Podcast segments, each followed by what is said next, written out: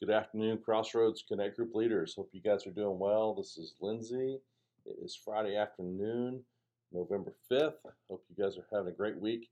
Just a real quick reminder, hopefully you had a great kind of week break to recharge and rest a little bit and get back in with First Wednesday. Now we're getting back into the series. We have 2 weeks left this week, so this coming up week and the week after. This week we'll kind of wrap up the book with lesson 7, and then with lesson 6, and then the following week will be a recap of the entire series with some different discussion questions to kind of bring it all home with lesson number 7. But this week is for the week of November 7th, and we're going to be studying session number 6 from Don't Give the Enemy a Seat at Your Table. It is also missions weekend, so if you're listening to this on Friday, then I want to encourage you, if you haven't gotten tickets yet and still want to come, I think there's seats available for the dinner and the banquet, and you can get those at crossroadschristian.org/events. Also want to remind you that there will be some information on Sunday, and it's also in the announcements on your sheet here regarding the fall food drive. It'll be done a little bit different than we have done in years past. But we want to encourage you to be a part of that. You can donate $35, and it includes all kinds of different Thanksgiving items. And all you have to do is text "food drive" to 55757. It will send you a link back for you to make a donation, and then you can also through that link make a recommendation for someone that could use the help. So. All that's on the bottom of your notes here. Hopefully you'll read that. But let's just kind of dive in. This is session 6, titled "In the Presence of Our Enemies." Question number 1 says, "What comes to mind when you picture God setting out a banquet table in the midst of your battlefield?" Just wrote a few things down there. You guys may come up with other things, and that's perfectly fine. Let me just be clear. I say this a lot to y'all. The best notes that you can use for your discussion comes from your own preparation. I prepare and I put these things in place, but you guys may come up with other things that I think are great too. So just realize your preparation is important to each lesson, and I want to encourage you to use that as well. So. Number 1, what comes to mind when you picture God setting a banquet table in the presence of your battlefield? Things I wrote down were peace, protection, and a reminder that God is for us. In my mind, I think of it's almost a very flippant thing that God sets this table in the presence of our enemies in the middle of our battlefield. Essentially, he's saying, you can do all that you want, but at the end of the day, I got this person. I care about him. I care about her. And that should give us all peace and really a sense of protection that God is always for us. Question number 2, 2 Corinthians 3, 12 through 18. What does this passage say about the access believers have to God the Father? You can read the text for yourself, but essentially it's talking about, when Moses came down from the mountaintop, his face was glowing. You couldn't see his face because he had been with God. And what Paul's talking about is when Jesus came, the veil was torn. That there is nothing keeping us from going directly to God. So we literally have that benefit over anyone in the Old Testament. Okay. So how does the Apostle Paul say we should approach the throne of God? He makes a statement there in the text. It talks about boldness. We can boldly go before the throne of God. That theme is also repeated in Hebrews 4:16. If you want to kind of make a connection to that, I think that's good. Second part of that question says, how can this approach change our day-to-day relationship with Jesus? And just think through that. Again, I think this is one of those questions where you could have some different answers. Everybody could have a different response. But what came to my mind was because we have freedom to go directly to him and talk to him, about the challenges we face, that's good. This should also give us confidence because we know that Jesus will always do what he has promised to us. So take a few minutes, before the lesson, go over those questions number 1 and 2, and then watch the video. And this last video is very powerful and very good. I think you're really, really going to enjoy it. And then get into these next few questions. Question number 1 says, as we read David's words from Psalm 23, perhaps the most important question of all to us is, why has God set a table in the presence of our enemies? In the video, Louis will share 3 reasons why. I've listed them here below. Reason number 1, so that we can know God is enough. Reason number 2, so our enemies can see that God is enough. And number 3, so that we can let our cup overflow. Just take a minute and kind of unpack that with your group. I think that's really good stuff right there. And so just go over those points. Remind people what the video said if they didn't write it down, and talk about what that might mean for us practically speaking. Question number 2 is, have you experienced God's presence unexpectedly in the midst of your difficult time? I didn't put anything there. I think that's a personal question. So I didn't add any notes on that one. Question number 3, what is the difference between knowing about God and knowing Him on a personal basis?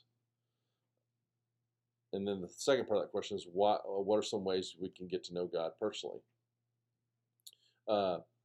So what's the difference between knowing about God and knowing Him on a personal level? It's basically the difference between head knowledge and heart knowledge.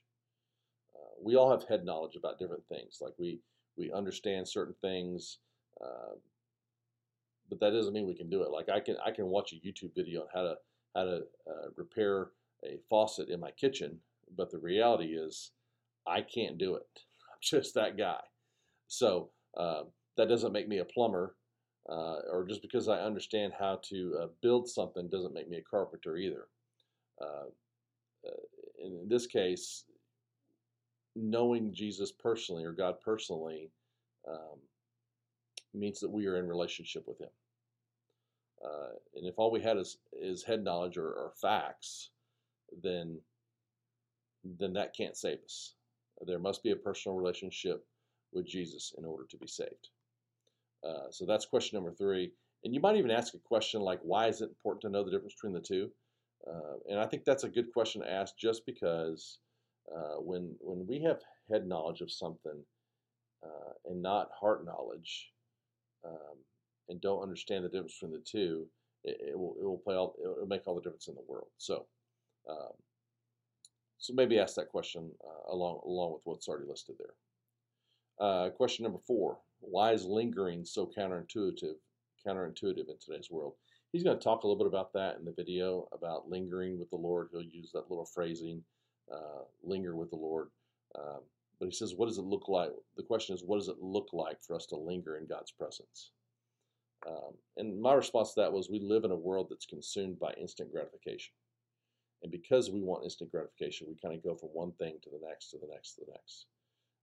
And so we never stop and pause and either give thanks to God. And so I think because of that, that keeps us from lingering the way that God would like for us. With living that way, there's never room for lingering. Okay, and if we get away from the busy instant gratification way of living, we can make time to linger with Jesus. And then the second part of that question is, what obstacles do we need to overcome to do this? So obstacles could include, but are not limited to, unorganized lifestyles, busyness, sinful living, and bad relationships, etc. You guys can fill in the blank. I don't know that there's a real wrong answer there. Just I listed a couple of things that I thought might be beneficial to you. Question number 5, Psalm 34, verse 4 says, I sought the Lord, and He answered me. He delivered me from all my fears. What is the impact on others when they witness God delivering us from our fears? So in the video, he's gonna talk a little bit about the story of Paul in prison, and they broke out in worship, and all the prison guards that were there to witness what God was doing through their difficult time, and so that's kind of the basis of that question. So what's the impact? Well, in that story, the impact was they end up getting saved. And so the impact on those who see God work in our lives can be life-changing. When God has helped delivering us from our fears and bringing us through a difficult season, everyone is watching you. And I tell this to parents all the time. It doesn't matter what you're doing; your kids are watching you. And so just remember that. My dad used to tell me all the time, someone's always watching, and it's really true. And by watching us, they get to experience God in a different way. And it's possible the result will become a changed life that will go on to impact other people. Every one of us who are Christians, I guarantee you, is the recipient of watching someone else do it right. So just think about that as you think about that question. Okay, that's question number 5. Now let's jump over to practical application, number 1.